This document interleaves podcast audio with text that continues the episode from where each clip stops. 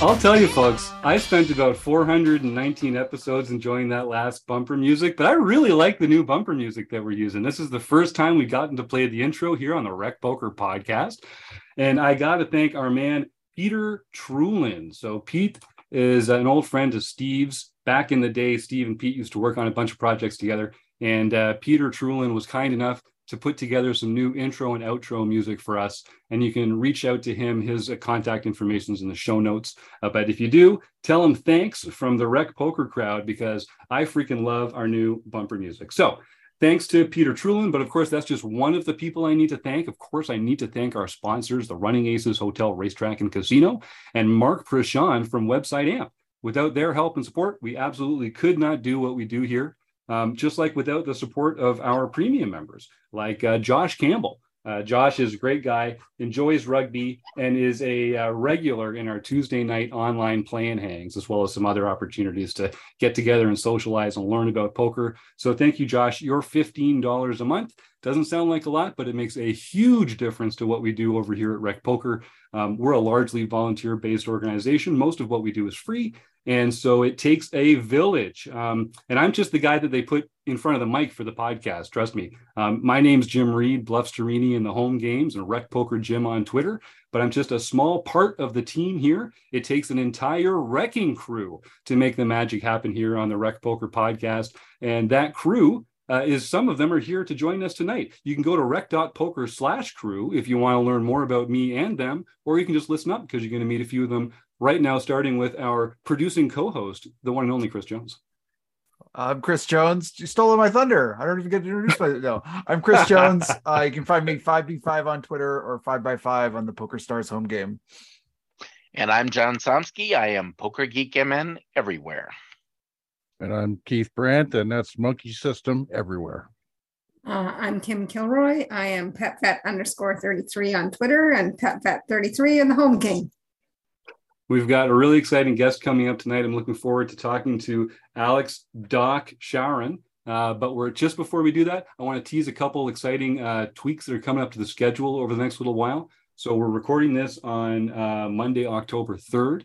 If you're listening live, if you're in the YouTube chat, you're going to get to join our uh, draw later for a free prize like we do every week. And it means that you've still got time to show up tomorrow night, Tuesday night. Uh, we're going to start our, we're going to redo, restart our old Tuesday night online play and hang. So you know Josh Campbell's excited about that. Um, and Kevin Mathers will be there often. Um, and a bunch of the group here. We just hang out on Zoom and play in the nightly uh, rec poker home game.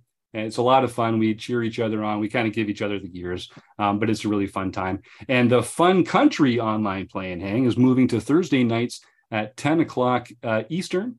And uh, in that one, you get to play for free. Nine lucky Rec Poker Premium members will get together and duke it out in a nine handed sit and go. The winner of which gets $25 compliments of Fun Country, uh, Fun Country Poker. So thank you to them for being a great partner with us. Speaking of partners, we've got someone from Poker Power, another Poker Power uh, friend back here on the show. I'm uh, Doc. I'm going to introduce you as uh, someone who has a lot of varied experiences. We talked about this a little on the beginning of the show. I can't wait to crack you open and and get to know you a little better. Doc and I are kind of friends on Twitter. Uh, we've got a lot of common friends on there, like Kevin, the minister of hype, and some other folks that know how good we've got it up here in Canada and want to get a piece of that action. Um, but Alex, Doc, welcome to the Rec Poker Podcast. Thank you so much for coming on the show. Thanks for having me. I'm really excited to talk. Uh, AJ says hi. She's my boss at Poker Power, and she said you guys are all really cool. Oh, right on. Uh, well, she probably says some true stuff too every once in a while. Um, AJ is fantastic, uh, and I feel like Poker Power and Rec Poker just have so much in common, trying to make the game more uh, accessible and inclusive for all sorts of people. And so it's a pleasure being able to talk to another one of the coaches there. So let's let's start with there. So you are a poker coach uh, with Poker Power. You're you're involved in the business uh, side of it. What, what's your role with Poker Power first?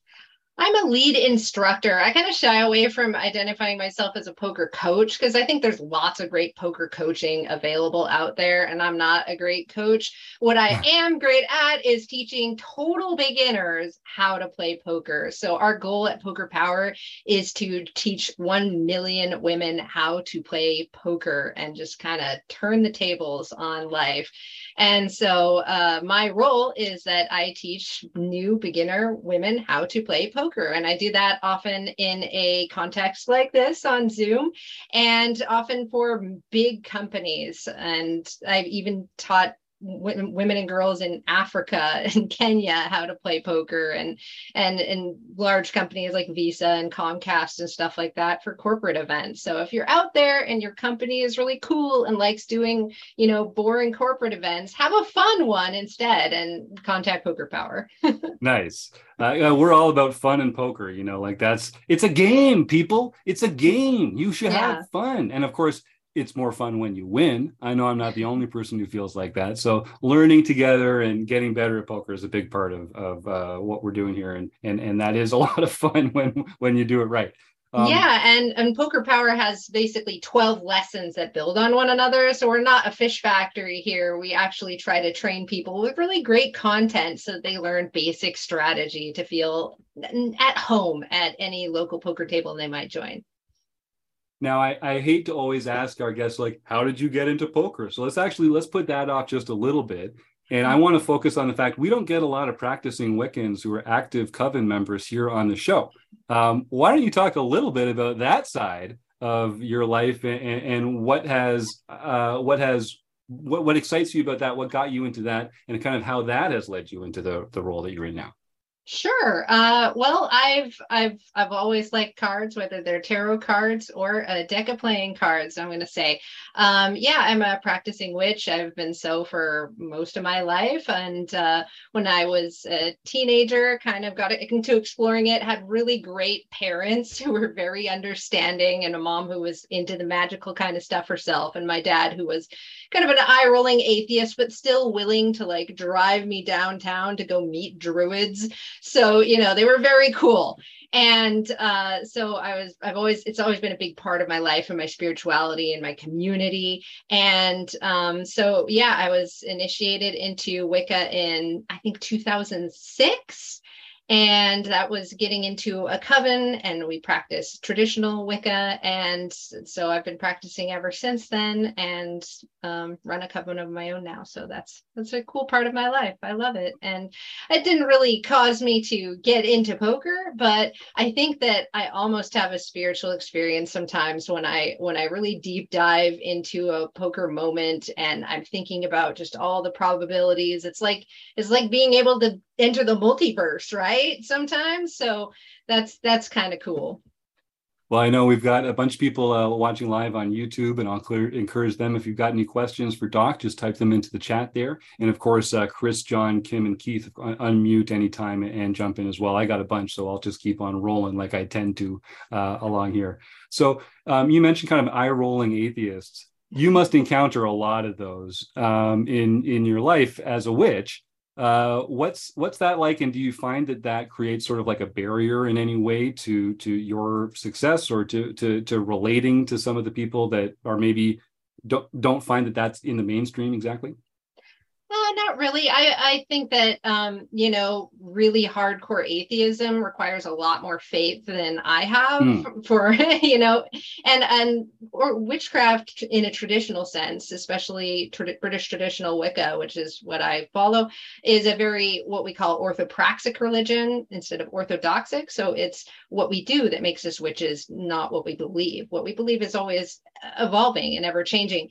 And so what that means is that, um, you know, uh, we do what works. And so what we do, we continue to practice because it works for us. And so I don't find it too weird if I run into somebody who doesn't believe in it because I'm just like, okay, fine. It's sort of similar to in poker if you make a really great bluff catch and then the fish across the table is like, well, you're so dumb for calling with that. And you know it's a good bluff catch. And you're like, okay, yeah, cool. That's that's right yeah, that's a good way of thinking about it. That's true. Because what, what what people don't know, they don't know, right? Um, right. And why would I want uh, the opinions of fish in life or in poker? Yeah.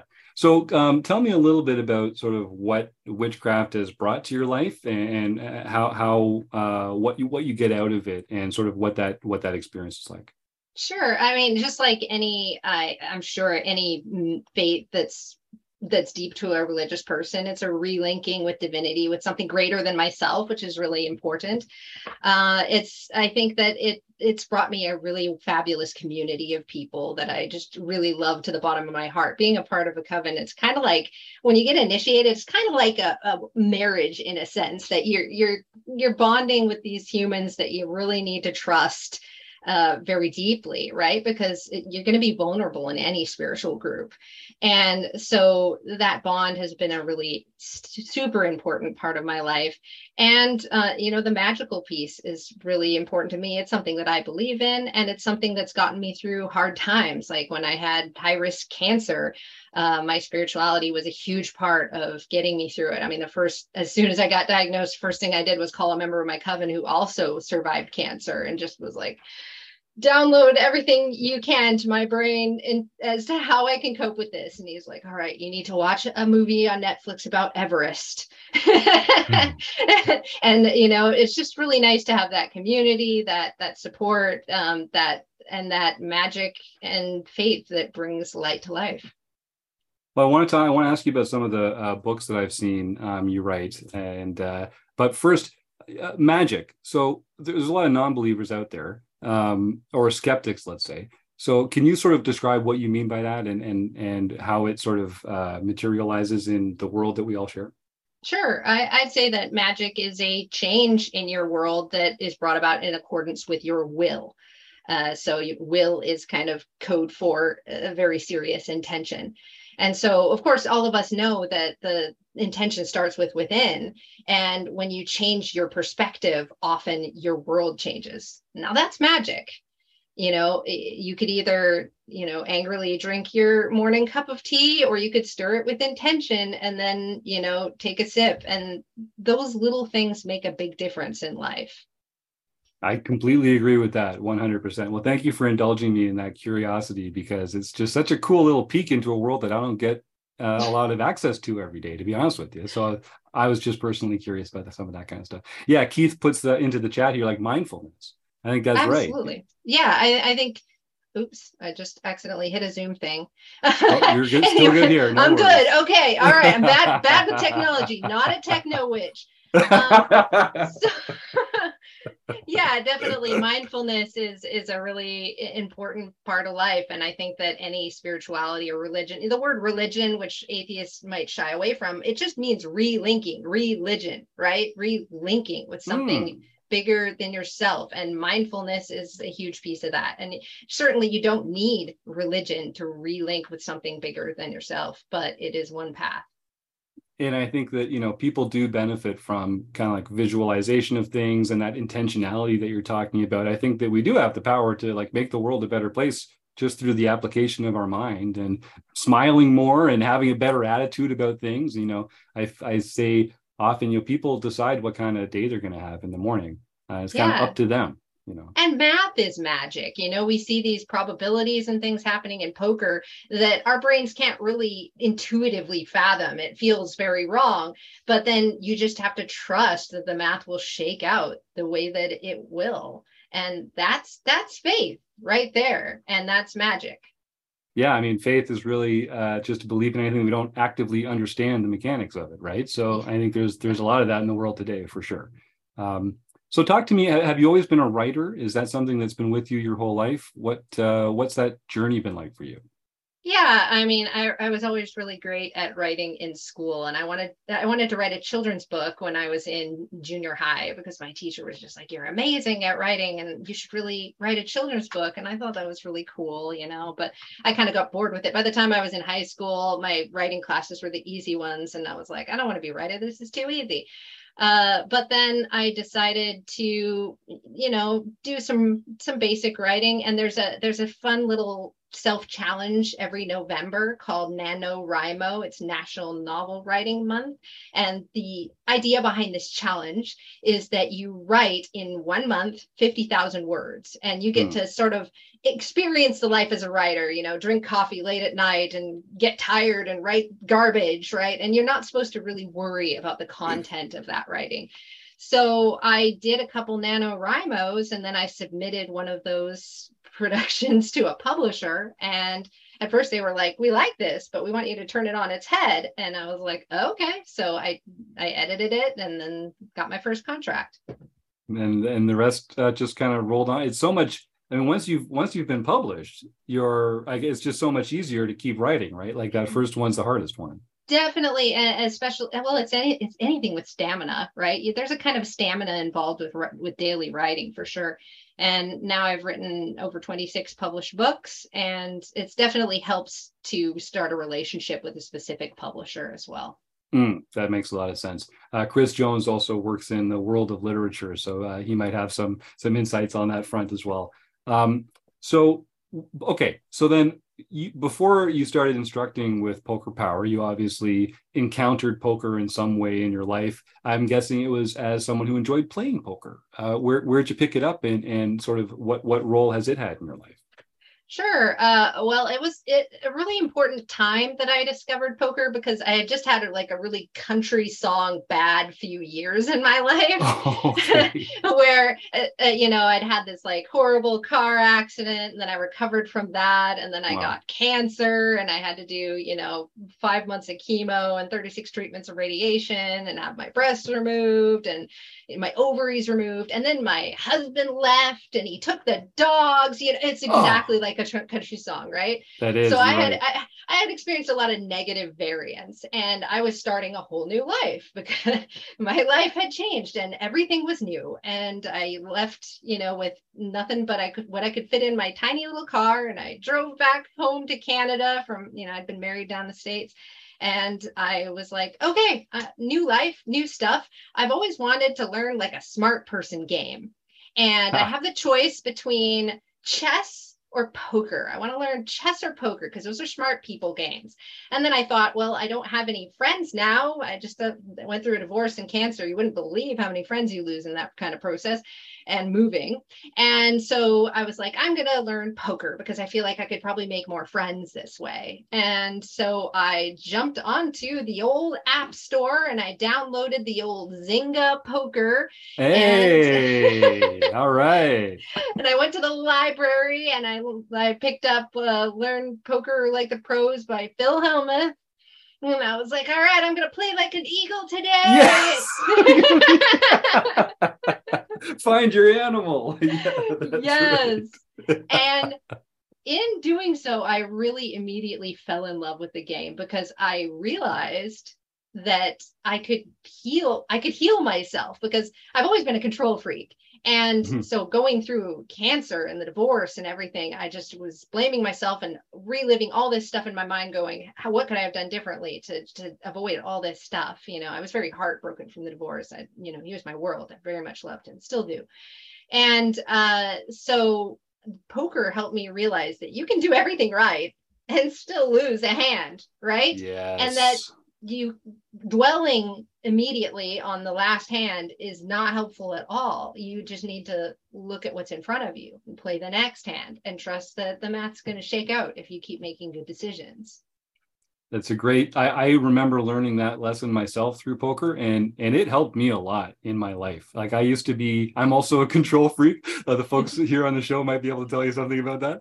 Uh, but I I was um I was a short. I had, I had a short fuse. I was you know I got in time. I got like uh invested in the outcome of things and like you know results oriented and um, just knowing that pocket aces are meant to lose a non-trivial portion of the time when you get them in pre-flop like that kind of lesson and seeing it happen um a lot a, a lot a lot a lot like that does help give you a good attitude about life i think it really kind of dovetailed with all the therapy I was doing at the time because I recognized I needed a lot of therapy. So I had like two di- two different therapists, and I was going to these uh, groups called Al-Anon, which is for people Yes. who have been affected by someone else's drinking. So it's like a 12 step recovery program for the family members that have been affected by the alcoholic, right? And so what I was learning at Al-Anon was like exactly like what I was learning through poker. And so it was really an amazing kind of crucible for healing. And I'm hoping to bring some of that empowerment to people through poker power. I've had um, some friends go through uh, Alcoholics Anonymous, which is uh, the, the the original 12 step program, and uh, they had some great success with that. And I know a big part of that was kind of having to surrender yourself to a greater power. And again, not to get religious about it, uh, God or something like that, but it's really about just giving up the notion that you are in control. Um, yeah, is that- exactly. Is that is that consistent with your learning there? Very much so, because I had such trouble with those steps. You know, one of the steps is just getting ready to relinquish control. You know, that's a whole step of the 12 steps. And I was stuck on that step for a while because I just wasn't ready to let go of the control. I, I was like, no, I'm the reason that all this happened. And I'm the reason that he was drinking and all this stuff. And then one day I thought, well, maybe I'm not in control of everything. and that was like my first step. I was like, maybe I'm not in control of everything. And then poker kind of kept teaching me, kept, you know, prodding me. And I was playing and thinking, okay, no, I'm not in control of that either, or this or that. And and learning to just kind of stay in my lane and play my cards was a huge step forward. I love that. Uh, Chris, did you have something? Yeah, uh, doc, I mean, part of this conversation is kind of reminding me a, a little bit. Have you read Maria Konnikova's biggest bluff book? Kind of about Yes. like decision making and this idea of like you know kind of coming to terms with the lack of control and and sort of figuring out the best way to make decisions, and that's what poker can really teach us. And I guess my question, since you deal, uh, since you're you're working with so many beginner poker players, um, there's sort of like a difference, I think, uh, between understanding the theoretical side of like that aces are meant to lose sometimes and like actually accepting that and like making that part of like not sort of letting that lead into tilt or lead into all these sort of other things. And i'm wondering like what's your experience and sort of like how do you teach that to a to a like for our listeners who might be sort of beginning players or for for the people you work how do you sort of like help teach that idea that that you know the to go beyond the theory and sort of actually kind of understand it in your bones Sure. Uh, One thing that I always say is, you know, I show people, you know, here's a spot where aces is going to win 80% of the time. But that means you have to lose 20% of the time and you can't opt out. You can't opt out of that 20% of the time that you lose. You have to physically go through it and live through it and and that's something that i do have to say over and over to people because it can feel like a slap in the face. I mean just like with life's variance you know so many so many slaps in the face that i felt i had and i thought how could this be happening to me? How?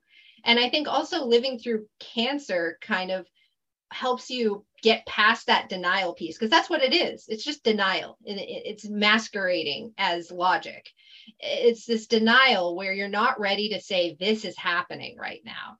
And so you say no no this is not happening. Something else is affecting this to make it not happen. But the quicker you can get through that no no no screaming at the void the quicker that you can get to a place where you can make sound decisions based on what you have in front of you.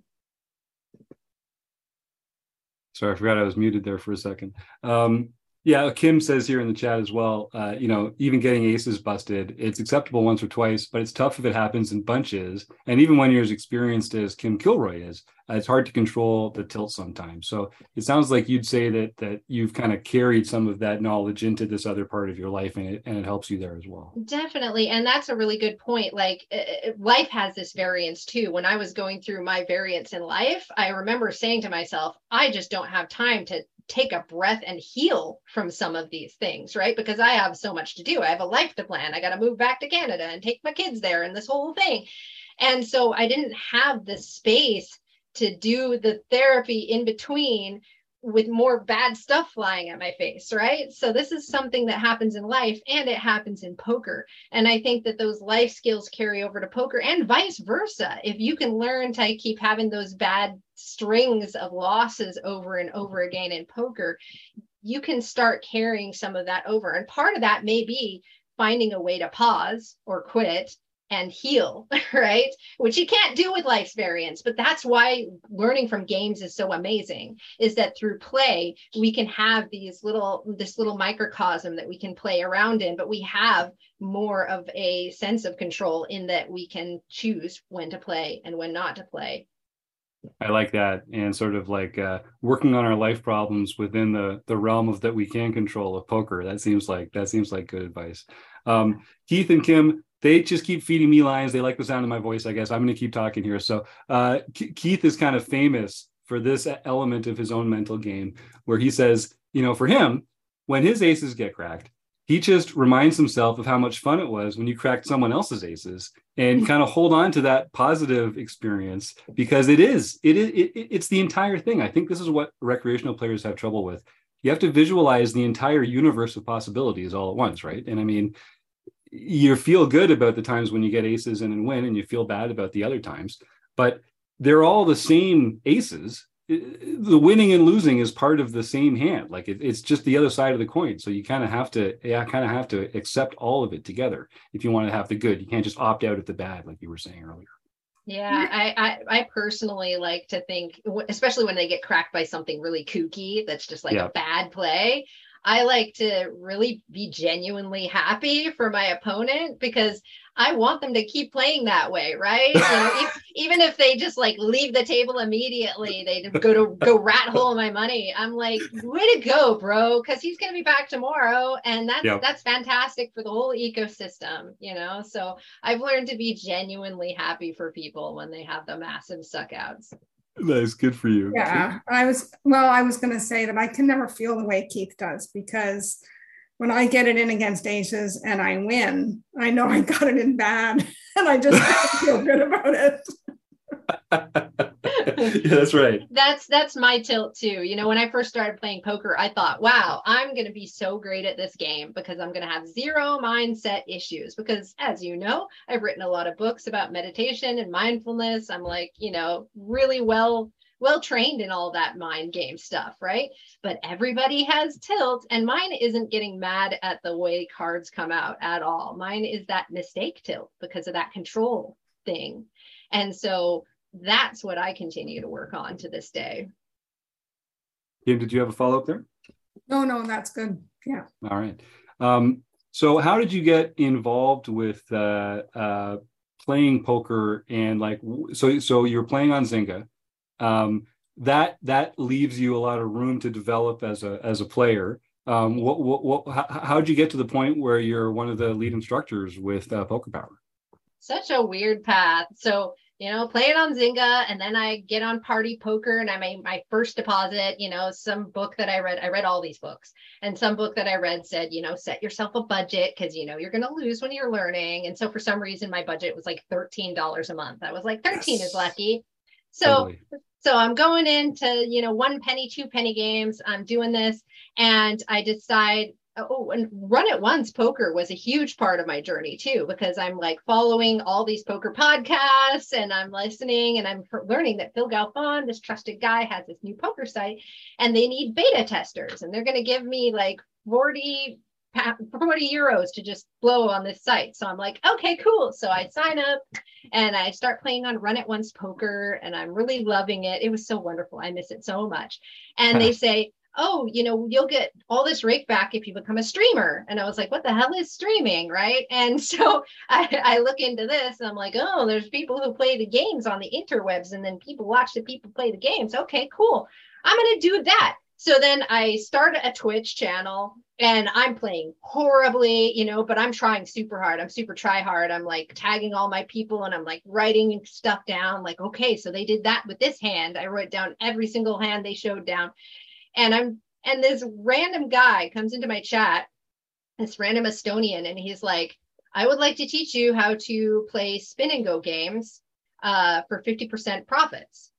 and I had nothing to lose. I was a losing player. So I'm like, okay, sure, random Estonian guy. So we start doing these like these calls with this random Estonian guy. And this guy, no joke, she takes me from like losing poker player to like spin and go crusher, you know? And I got really great at spin and goes and you know and i developed this really good friendship with this guy too really great guy and never never um, caught his name though. That's so weird. no his name is archer and uh he's a really great guy and um I, I- but you know he had his own demons and stuff. So he did end up falling off the planet at some point and i decided that long term i really wanted to transition to cash games. I had originally asked him can you teach me how to play cash games? And he was like no i'm bad at those. No only spins. And so so i was like okay i'm gonna 2021 is gonna be my cash game year you know? And like uh because i i had been you know i could play some cash games kind of crappily and then um so for a while i was like losing money playing cash and then grinding it back up with spins and losing money playing cash and grinding it up playing spins all that stuff and then um yeah I, I ended up uh, you know, transitioning fully to cash games, and I'm still working to get better there, as forever, you know.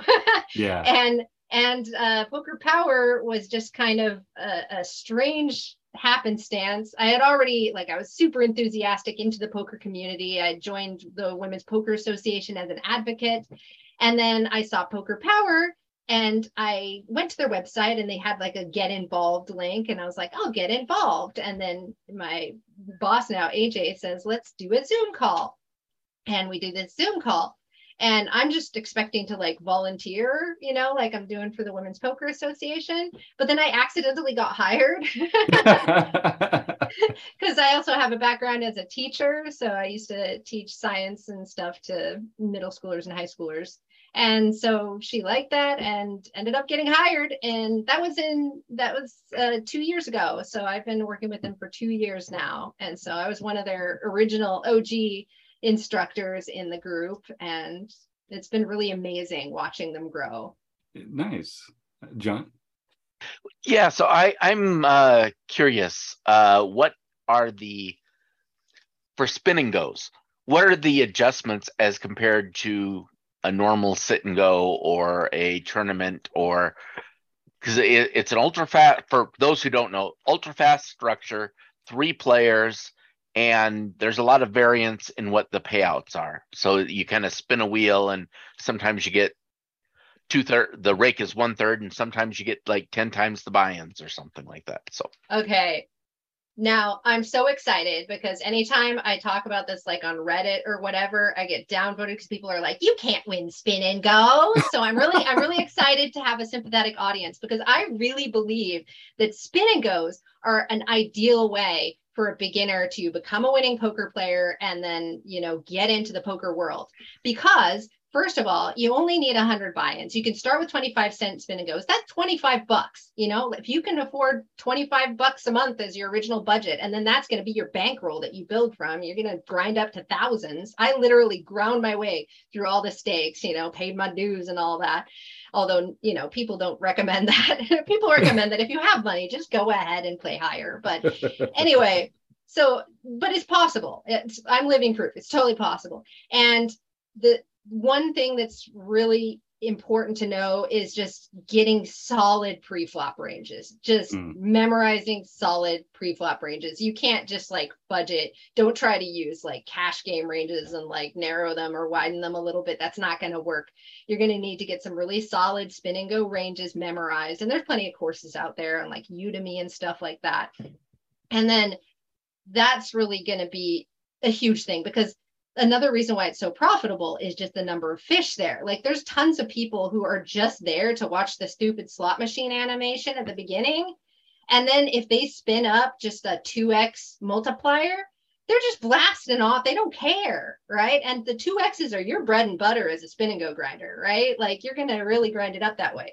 So, like my post flop game was terrible for quite a while, and just having that pre flop game just hundred percent solid was was key for just becoming a winner. and then going from there just and the post flop game is so simple compared to cash you know because you you start off with 25 big blinds and so you know very simple really one of the main things you got to know to be a good spin go player and cash game player is just identifying your player types you know like tagging those fish and just playing playing well against them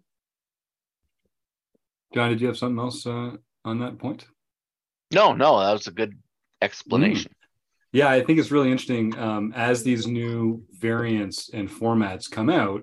Uh, the people that kind of understand the edges at first really get a chance. They, they're just way ahead on the learning curve as opposed to everyone else coming into it. And I Yeah. think people don't like when, when people now play spin and goes, like you say, they think about it like, oh, I just have to play really well on the big multiplier games because that's where all the money is. I don't think they appreciate the the grind of it and being No. more invested in those smaller ones is the only way to really make money. in. one thing you need to know you need to understand that it's the numbers game like 3000 games is like the minimum amount of games before you can trust that your hmm. graph is going anywhere. So 3000 games that's because the immediate variance bounce is 30 buy-ins up or down is totally normal. Like that's an everyday thing like no big deal. 30 buy-ins up and down. And when you lose when you have a 100 buy-in downswing that's just your practice for the next time you have a 100 buy-in downswing. So you have to be really comfortable with variance. And that's one reason why i transitioned to cash games is just the variance is such a killer. And once you get up past like you know $60 buy-ins you're playing versus very specific regs and you're playing more to that exact dude than you are anything else and it the, the your edge starts to get really razor thin at that point I, I kind of want to just jump in too because it's a it's a format I haven't really played very much at all, but I've always been kind of curious. Do you in a in a spin and go setting, especially against uh, some play when you're not up against those known regs, when you're up against more the maybe a, a wider player pool, maybe a player you've never sort of encountered before. Does does your strategy change when the prize pool, like when the prize pool shoots up to some sort of more you know the the 5x or the 10x is is like does that does that influence or do you just sort of have your Generally, solid no. ranges no Yeah, generally no. I mean, you will probably, you know, shy away from like if you have a decision point between, you know, a jam or or not, then you might shy away from those mo- those places if they aren't like overwhelmingly in your favor. But generally, it's way less deviation than in a cash game in any scenario. Like in a cash game, there's just so much deviation you have to do with regards to the people at the table and what's going on, and you know who's pissed off at a server. You know, like so much deviation. Whereas in a spin and go, like you can just not deviate ever, mm-hmm. and that's fine. You know, like a hundred percent. In fact, on Run It Once Poker, one of the cool things about that site is they had they had their um, game was called the Cube, and what happens is like there's this cool animation, and the prize is locked inside like this question mark cube, and you don't know what the prize is until after the spin is finished. And I actually really liked that because I think my game was a lot better when I didn't deviate based on the prize. In fact, you can take advantage, like on other sites like Poker Stars, you can take advantage of players who are playing way too wimpy when the multiplier is big by just playing a solid game. And uh, so that's the only deviation, really, is knowing that everyone else is going to be deviating too much. Yeah that's sort of like what i was kind of wondering about is like how does it influence the other players and then how does it influences them approach? so Yeah, much yeah, because yeah. most of these people are not grinders you know like they're unless you see like the russian flag by their name or the estonian flag by their name or the brazilian flag by their name you can probably be sure that they're not spin and go grinder and that they are going to freak out when they do a big spin. And and i think yeah like one of the things that i learned from run it once was when i had to switch back to poker stars because they closed wow um I was just like, I'd never even watched the animation anymore. I was like, whatever, you know, like, uh, and that was great. Yeah, jump in there, Keith. You had a question or a Yeah. comment? Yeah, uh, you are, are a teacher. I'm kind of interested in what kind of a teaching technique that you use. You said you'd have 12 lessons and you, you the, the one builds on the other. Uh, so what I'm interested in is first, uh, how much of a beginner are they? Is it somebody who doesn't even know the rules of poker? And you Correct. start right from there. Absolutely. then, uh, And yeah. also, what kind of techniques you use? I'm kind of interested in hearing the uh, basics about that. Sure. Yeah. I'll tell you what I can tell you without getting into their proprietary materials. But the idea is that these are complete and utter beginners. They don't even know the rules of poker, they don't even know the hand rankings. And this is because we teach all kinds of corporate events, right? So a lot of them are just kind of like women's empowerment events that, you know, these employees are being forced into on their lunch breaks or whatever. And so um, we are taking a ton of people who just don't even know what the hell poker is, you know. And so we start off just from the basics. We start off with hand rankings and being able to identify what's the nuts on the board, right? And we build from there. And eventually we get into just basic strategy things like c-betting and stuff like that. And we get into the logic behind it all. And uh, you, these are mostly, we do have some live events um, but a lot of these are done via Zoom because Poker Power was born during the pandemic, right? And so what'll happen is there will be essentially like a 30 minute uh, PowerPoint presentation with that is really slick and has all these great concepts really laid out for beginners. And then there's 30 minutes of play in just in an app so that you can get some experience playing the game and get your feet wet. And all of our instructors are just really experienced, really great at answering all these questions. And we do really big events too, where there's just tons of people. So we have mul- multiple instructors, and then we do Zoom breakout rooms and stuff like that. And we always have one ex- instructor manning the chat to answer any questions. It's a really awesome program. And we've gotten a lot of ladies interested in poker through it. Kim, why don't you go next?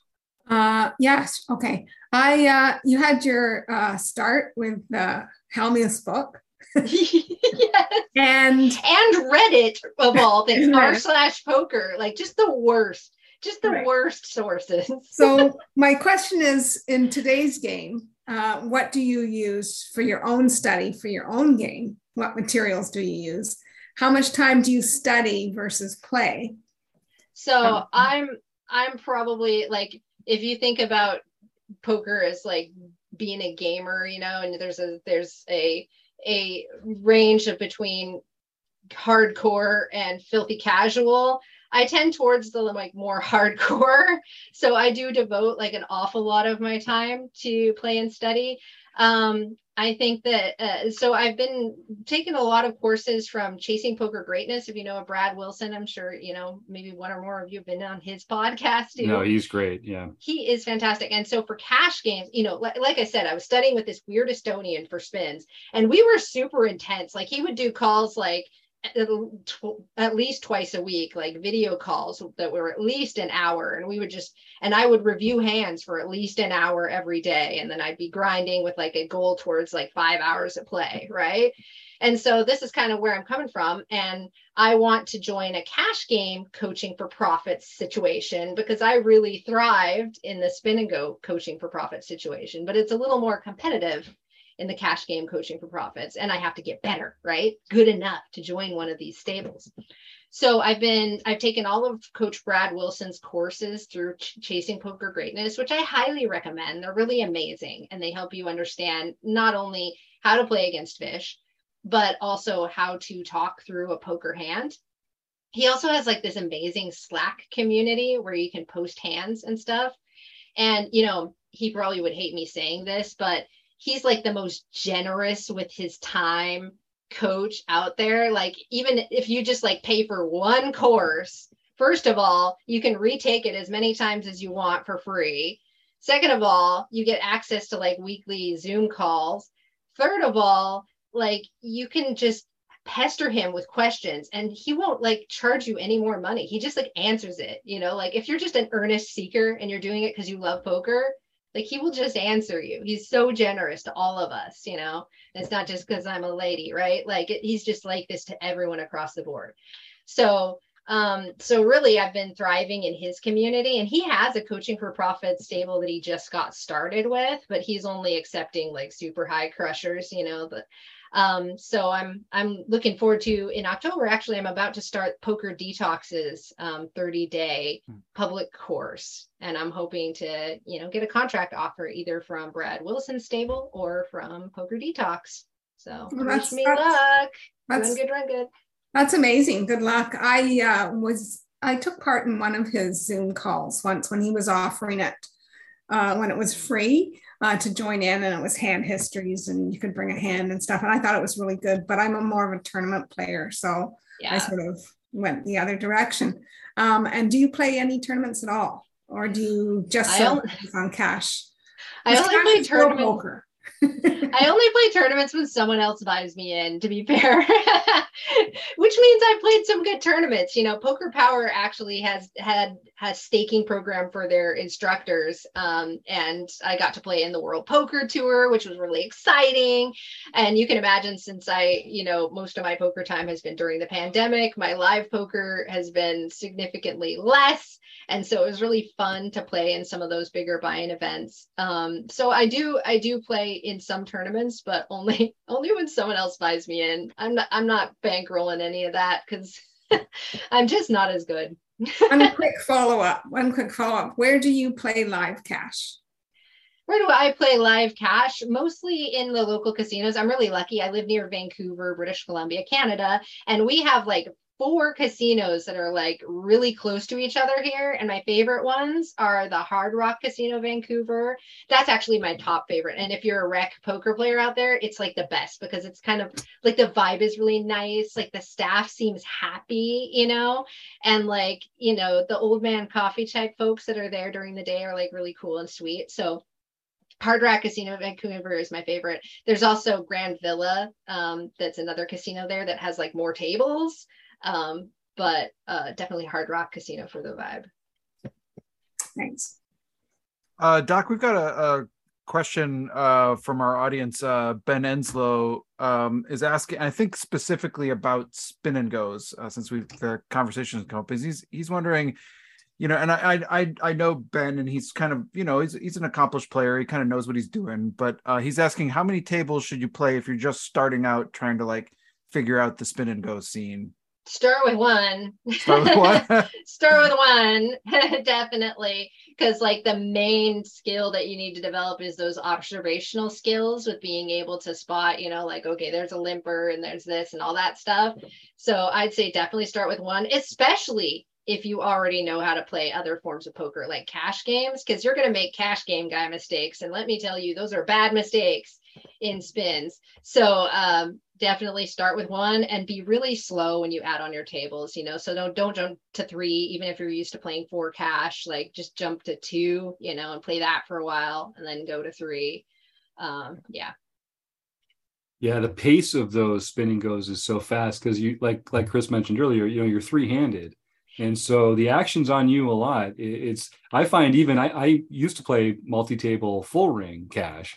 And even now in Ontario, if you play on PokerStars, they don't even offer full ring. The, the most you can get is six max. And I find I have to play fewer tables just because I, I'm I'm playing hands more often, which means my attention's drawn to that table more often, which just means there's just not not as many tables available of brain space. exactly the ranges are so wide so you're going to be playing way more hands and also you're going to be heads up at like three tables Yeah. at once a lot of Yeah. the time and that's like a lot of button clicking and i remember I I used to be really spastic when i was adding tables i was like rushing and i'm like oh my god and then my cool estonian dude arthur he showed he showed me a video and he's like you don't have to watch the hands i just want you to watch like how calm i am you know and Mm. he's like just clicking. He's got like six tables. At one point, he gets up and like opens a window and like sits back down. And I'm just like, wow, okay, I'm doing this wrong.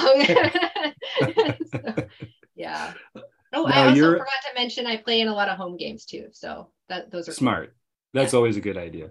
Absolutely. and Um, I run my own home games for beginners. So Nice. Yeah. There you go. Um, now you're uh, you, you're a popular streamer on Twitch, uh, twitch.tv slash Queen of Diamonds.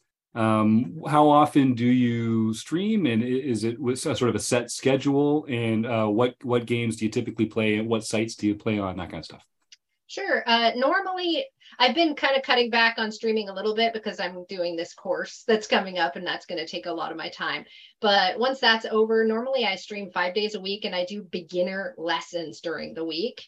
And so, you know, each each day of the week is for a specific concept and i'm teaching like two beginners. And I, i'm kind of proud to be the, this niche content maker in the poker category on twitch where i'm the only person teaching total beginners how to play poker and i really like that. I'm hoping that you know random gamers just surfing by will fall in love with the game through my channel I also have a fun project that I'm doing right now with some poker friends where on Sundays we do like a true crime chat over a poker table. So we all just like play, like bink around on, on a table uh, and then we like uh, talk about a true crime case. And so that's that's really fun. That's great. Yeah, I mean, a lot of our Wrecking Crew members also offer coaching uh, through the Rec Poker Shop, and I think one of the one of the things that, that another thing we have in common, Doc, is there's just that great quality of uh, of coaching eh, eh, or instructing with beginners, novices to intermediate players, and we can shine a light on advanced players eh, and just like being an objective viewer and maybe tell them something that they're not paying attention to. But it is a different experience. Like tell helping it, less experienced players understand things like playing a range you know like yeah. i just i love that look on their face when you tell them when they start thinking about ranges or something like that or like the difference in ha- having an elasticity to sizing like that kind of stuff is just yeah. i find that very validating and I find that the the lingo is a big barrier for absolute beginners. So on my mm. Twitch channel, I focus on like words of poker Wednesday is like where I define a poker term. There's like a phrase of the day. And then also I just try and keep my language really simple. So even though, you know, I might know my stuff, I don't talk a lot about MDF or blockers, you know, when I'm when I'm playing on Twitch, I talk very basic stuff, you know, like what's the nuts on this board kind of thing. And everything like that. Well, I've got one more question for you, Doc. But first, um, I just want to remind our YouTube audience we're going to do the draw at the end of the show. So if you want to type the words food bank into the chat there, you'll get entered into our draw for a free prize. Um, and Doc, can you just remind folks where they can find you on Twitter or on uh, on Twitch or any other places where you'd like people to reach out? And then I'll ask my last question and we can close this baby down. Sure, you can follow me on twitch.tv slash queen of diamonds. And uh, my name is hard. So you can just like find me through like links on the show notes or whatever for Twitter and stuff like that. But um, yeah, and definitely check out pokerpower.com if there's a female in your life who might want to be checking out this game. Like if you have a wife, a sister, a girlfriend, or a mom, uh, getting them some poker lessons is a really great gift it's true. It's true. Um, and and yeah, folks, if if you're on Twitter, just start with Dr. Alex and uh, work your way down from there. You'll find her um, eventually. So uh, my last question, Doc, the we do a theme of the month every month here in our premium membership, where we focus all our learning material on one theme each month. Uh, the theme this month this month is three betting, and so I always try and ask our our guest just uh, can you just share a couple thoughts on uh, on the importance of three betting uh, from the point of view of the aggressor? Like, why is it important to have a three betting range? And sort of like, uh, really, any anything that that springs to mind on that subject at all? Sure. Well, I'm going to talk towards beginners because that's what I'm best at. So, a three bet means that you have raised someone else's raise. So, the reason it's called a three bet is because the blind bets are the first bet, the first raiser is the second bet. And then when you re raise them, that's a three bet. Now we might re-raise for two reasons. There's really two good reasons to put money in a pot, right? There's not a third reason like I'm bored, right? There's two reasons. One is as a value bet. Yeah. One is a value bet or the other is as a bluff. So we can three bet either for value or as a bluff. So this is one reason why understanding ranges is a really great way to start. Now, if you don't you're not ready to memorize a bunch of three betting ranges, just know that you want to three bet some valuable hands like aces, kings, queens, and ace king. Those are some really valuable hands to three bet. When you're thinking about bluffing, you can get some bluff ranges memorized for three betting as well, which is really useful. But if you're not ready to memorize ranges, think about hands that might play well post flop, even if you get called. Something like a suited connector, like 9 8 suited, might make a good bluff three bet. And remember, you want to target people with your bluffs, right? You don't want to bluff the person who always calls. Look for people who are wimpy. They're not playing a whole lot of eh, hands. And when they do, they fold to three bets, or when they're just in the blinds and they fold a lot anyway. That's great. Well, thanks again, Doc. I really enjoyed getting to know you a little better. You're a super fun follow on Twitter, and uh, it's great to kind of peel back the layers a little bit. I hope we get a chance to get together, play some cash in real life one of these days. Wouldn't that be a treat? Count me in. That would be awesome. All right. Thank you so much for thanks again. Me. You have a great night, Doc. All right. So uh, that was a treat. I've been looking forward to having uh, Doc on the show for a while here. Um, such an interesting character uh, it, I, I I couldn't help but ask about the magic and the witchcraft and the covenant that sort of thing. As an outsider, that's just like fascinating to me. But um, I don't I, really I don't even think we mentioned or came up. She has a PhD too, so like oh yeah, no, that's why her nickname not, is Doc. Yeah, so yeah, like, it's uh, not just a nickname. she's a yeah. doctor. She's an actual doctor, a published author. Um, just in case you know people hear witchcraft and I think they get a little like I, I don't know. I, I think some people there's a barrier there, but um, I was really uh, really impressed with the conversation. Um, and uh, so, John, did you have something on that front? Uh, no, I was just getting ready for you know when it, when you move on to the next thing. I didn't want to be muted at that point in time, so smart. I'm preventing the Somsky. Getting out ahead of that Somsky, that's really smart. Yeah. Um, so before we get into the uh, home games, or no, we, we could get into the home games, and I could just interrupt John. We haven't done that a lot lately, but no, okay. So we'll we'll we'll uh, we'll we'll come up with something else to interrupt him. Um, but I mentioned that the theme of the month this month is three betting from the point of view of the aggressor. Um, Keith, you've if people are listening to this in real time, they still have time to make it on Thursday, October sixth, to Monkey Systems uh, off table tools study group which is on thursday evenings at 7.30 eastern the first thursday of every month. Uh, keith are you going to be using advanced poker training uh, this month to look at three betting or do you have something else up your sleeve? I'm going to be using advanced poker training but what's going to be different is that uh, they've uh, asked me to be a beta tester for a new release. Oh, where, where the, uh, the where they are going to have introduced bots that play more or less GTO strategy, but it goes from beginner all the way up to advanced levels. So we're going to go up against the cyborg level. and but other than that, we're going to try three betting. We're probably going to three bet those GTO cyborgs with a wider than recommended GTO range because it's okay. more fun. Yeah. I love that idea. I love that idea. And, and again, so Keith has this group um, on the first th- Thursday of every month. And if you go to rec.poker slash Keith Brandt, you can find out more about Keith, uh, the programs he likes to use to train and study. And you can also get some discount codes on some great programs like Advanced Poker Training and uh, Range Trainer Pro. Uh, so if you're interested in getting more involved with Keith or taking that that step to, to become a better player, I'd encourage you to do that. And you can also find uh, some of those uh, resources over at rec.poker slash resources as well. Um, all right, John, why don't you take us into the home game results? I understand PokerStars wasn't making wasn't making it easy for you this week. Yes, that is true. So I think it's going to be hard for you to interrupt me because I don't have any results this week. um, they will be coming. I am. Oh, sorry, still... John. This is just coming in. Um, so I understand. so we had, yeah, Chris. Uh, again, just thanks again for all that you do here. That's all. It's oh, just, you're so welcome. It's always yeah. this is this is my favorite part of the show when we talk about me and how great I am. So. Sorry, John. Yes. Were you in the middle of something there? Sorry. I was just oh, saying, I think we should be talking about how great Chris is instead of this because I don't have any results this week. Um, I am still waiting for, uh, if I don't get something soon, I will be announcing most of the qualifiers for the Tournament of Champions this month.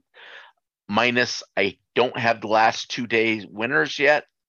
Um, and so I don't know. I don't have any way of getting that information PokerStar just seems to not have it. Yeah, that's so weird. Um, it's just their their reporting protocol isn't working properly, and so we don't know who the winners right. of those tournaments were. So right. If anyone weird. happens to have that information in Poker Tracker, or if you won the game, you could let me know. Yeah, it was You won one, Well- Kim? Yeah, Yeah. I, I won them You won- all. I, everyone you don't have records for it. Just me, me. Yeah, Yeah. me Yeah, too. I you're also the won the third ball. person that's told me that. John, what were the dates of the missing? Is it the last two days in in September, the 29th and the yeah, 30th? the 29th and 30th. Okay, so if anyone was playing on Thursday the 29th or Friday the 30th, and if you if you won, uh, let us know, please, John. You can email John at rec.poker. Um, or if you didn't win, but you were in the top three or five and you sort of saw how it went down, please do give John an email. Um, I can't I can't stress how much John does here in the Rec Poker Home Game Club. It's not just setting up the clubs, it's not just setting the structures it's tracking all these results um, reporting all these results. He, he he there's a website post that goes out for every single one of them. He's very active on discord as well. Um, until twitter caught on to him he had a pretty good uh, uh, pretty good presence there as well. Um, and i just want to make sure people appreciate uh, all the work that john somsky does here at rec poker so my hat's off to you john and i'm sorry that poker stars isn't just making it as easy as it possibly could be now we got to do all this uh, legwork that that's not fair man that's not fair Yep. Well, so back to what Chris is doing. Chris does so much for I have results from the international games on September the 30th if you need those. Okay. I will let you know. Hopefully, right now I've sent like there's a place you can record the re- the results and or request the results and they email them to you. I have requested about 50 results and I've gotten the same tournament once or twice. Hmm. So I've gotten two Okay. for 50. Um, so I like those real great odds. odds. Yeah. um, and uh, so I guess a couple of the things I'll tease in the uh, calendar. So I think I mentioned at the top, we're getting back together on our Tuesday night online playing hangs. That's super fun. I look forward to that every week. Um, and the Fun Country uh, group is going to be meeting on Thursdays, an hour later than usual. So come and play for free and, and win 25 bucks. We're also going to be adding an element to the Tuesday night online playing hangs. It's typically been just a premium member only event every week, but we're going to start introducing once a month, uh, making it open to all community members. So you'll still have to go to rec.poker and get a free community account. But I mean, all it takes is an email address and a smile. How tough can it be? Um, go and sign up, get a free account. You can type in, you can uh, post in the forums, uh, you can join in the home games, you can uh, get involved in our Discord. There's a lot of things that we do totally for free as part of our Rec Poker community membership. And uh, one of those things will be getting access to the monthly uh, community online playing hang. Um, the other thing we're going to be doing is we're going to start uh, doing a women's last longer.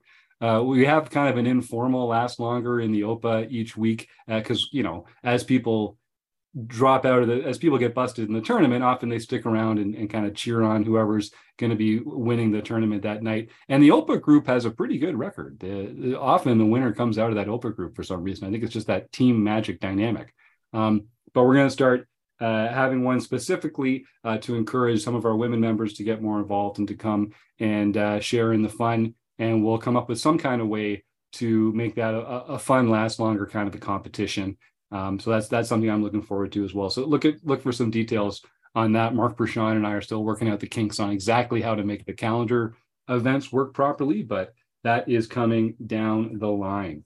Um, the I think I mentioned already. So the theme of the month in October is going to be three betting from the point of view of the aggressor, and then the theme of the month in November will be defending against three bets. So if uh, either of those subjects are interested, uh, interesting to you, you've got tons of time to go join our premium membership. Uh, if you use the code RECPOKER, you'll get your first month for only $5. And it's only $15 a month after that. That's one five, uh, which I know is pretty good value for all the stuff we do. There's an event every single day um, between the home games, our study groups, the podcast, uh, our uh, strategy conversations, releasing videos. There's often two or three different kinds of events every single day that you can get involved with. And so, whether it's for the learning or for the social side of things, or you just want to hang out with other people who love poker as much as you do, um, this is the place for you. So, so come and uh, come and try it out. So I think we'll do uh, we'll do our food bank draw here. I see four people have entered their names in. starting with my man Woody, Rocket Box Poker. Woody's got some exciting plans coming up too. I'm not going to break any news. Don't worry, Woody. But if you live in the state of Pennsylvania, hold on to your hat because uh, Rocket Box is putting something fun together, and you might want to get involved in that.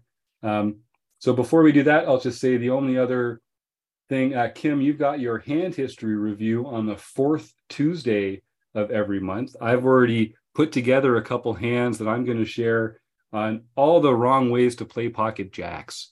So I don't know if that'll be what you end up looking at, but um, I sounds like I was, fun. yeah, I I I was I was multi-tabling the other day. I was trying to get some paperwork done and just had a couple cash games up on the side, and I got into a few spots with pocket jacks where the boards were the same, but I took very different actions on them, so we can kind of compare uh, how you might play them. And I'm interested to get your insight and how how the solver might approach some of that stuff. Okay, I might have to change the date to the week before. I'm going to Malta for the Malta Oh, Festival. wow, Nice. amazing. I Well, will if- be. That's the day I arrive after an overnight flight. So I'm not sure. well, Hey, folks, if you if you go to Kim. rec dot yeah yeah Oh, I was just wondering, you want to switch lives? yeah, Kim has a great life, doesn't she? She just travels around the world playing poker everywhere. This Yeah. is what I want to be a retired veterinarian. Kim, is that your, is that your secret? Yeah, and the fact that you know it was COVID really put a damper on that because Yeah. that's what I was doing beforehand. But Right. the good thing that came out of that was I discovered Rec Poker and the Aw. amazing group we have here, and so that was Especially Chris. Good point. Good point. Very good point, John. yeah. Well, that's awesome. And, and so, yeah, folks, I will say if you go to the website, if you go to www.rec.poker, um, the, the website itself, just on the homepage, if you just scroll down a little bit, you'll see the weekly calendar. And so, Sunday through Saturday, you can see all the different home games in yellow, all the different uh, blue engage events, whether it's the podcast, uh, uh, online play and hang, Twitch streams with Taylor, the book study, uh, Monkeys Off Table Tools, the Fun Country Poker, uh, Fun Country Poker's OPA. Um, I do my own poker tracker study group where we review hands with Poker Tracker once a month. The Focus, where we look at different kinds of software and get in there. The online review and hang. There's just so many cool things. The, the deep dive Q and A with Chris, the unshuffled mixed game challenge. Like this stuff all happens at least once a month, if not every two weeks. And um, there's just a lot of great stuff out there. Some of it's free, some of it you got to be a premium member. You're gonna have to pony up that five dollars for your first month. But I encourage folks to go and check that out because there is a lot, uh, a lot to get involved with, and it, and it is super fun. Um, anything else before I do the uh, the draw here, gang? All right, this was this was a long one. We got this was a longer longer episode than I was expecting. Okay, so we got one, two, three, four, starting with uh, Rocket Box, working down. I'm rolling an eight sided die. So we'll use one and two for one, two and three for two, et cetera, et cetera, or three and four for two, et cetera, et cetera. I was getting there, Chris. I was getting there. I was going to get it right here. I wanted you to roll a two really badly there. yeah, that would have put me in jail, wouldn't it? it's a one again. I'm not making this up. I want, can I even, I don't know, I want- this might screw something up, but like, no, you No. won't be able to see it. No. Okay, no, no. no, we screwed it all up. Okay. You sure that's I- not weighted that die? I sw- I know it's really not, and I use sometimes I use the um, twelve sided, sometimes I use the ten sided. Like they can't all be weighted towards ones, um, but They yeah. can, how about but- that? If anyone has some fair dice out there that you would Yeah. want to send to Jim, That's, that's maybe a good idea, or or we should just start using a an RNG or something. Um, yeah, we'll just we'll just have to see. I'm kind of curious, like how many times can we roll? Now I now I kind of want to push this. I mean, I kind of like it because it really encourages people. Like, I mean, just you got to be fast on the draw. that's right. you know, you well, you could just do random.org and then you can program whatever numbers you want in there. It does the RNG and you know, it would handle any number. You wouldn't like you don't have an 11 sided die, no, but if there I were have to- 11 people, you could say, "Hey, choose 1 to 11." It's a good. I, I might have to start doing that because the the the laws of randomness when it comes to physical objects are really variance. We're not finding the long term variance here. We're not getting to the end of variance. All we're seeing is pocket aces busting again and again and again. And Kim will tell you that gets frustrating after a while. This is why they show you the numbers on the roulette wheel that just came because everyone's gonna keep betting on you know whatever three because it, it hit three Yeah. times in the past whatever. Super hot right now. So one, one rolling ones are so hot right now. It's true. It's true. All right. Well, then um, I want to thank everybody in the YouTube chat here. So uh, Ben, Woody, Charles, uh, Martha. I know we got a couple more in here. Uh, Dave. Uh, it really is fun having more people in the chat uh, typing questions in. Oh yeah, floor says Ben. We need we need a ruling over here. Let's let's test these dice.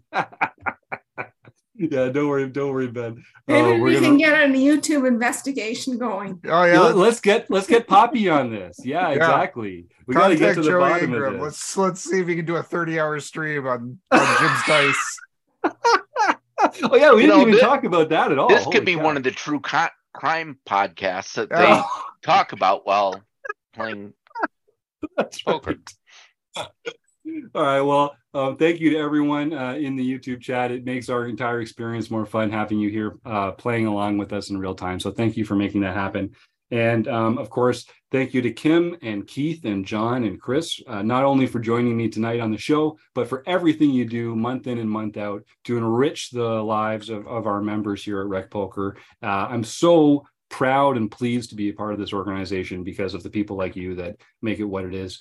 Um, so thank you very much. Of course, we got to thank uh, Doc for coming on finally and uh, spreading uh, spreading some good, interesting light on uh, Wicca practice practices and witchcraft and poker and coming back from uh, rock bottom. Um, and of course, I'd be remiss if I didn't thank uh, Mark Brashan and uh, the Running Aces Hotel Racetrack and Casino because we couldn't do it without them. And we also couldn't do it without you, the listeners. You mean the world to us. So thank you so much for tuning in, and we'll see you next week. All right, have a good one.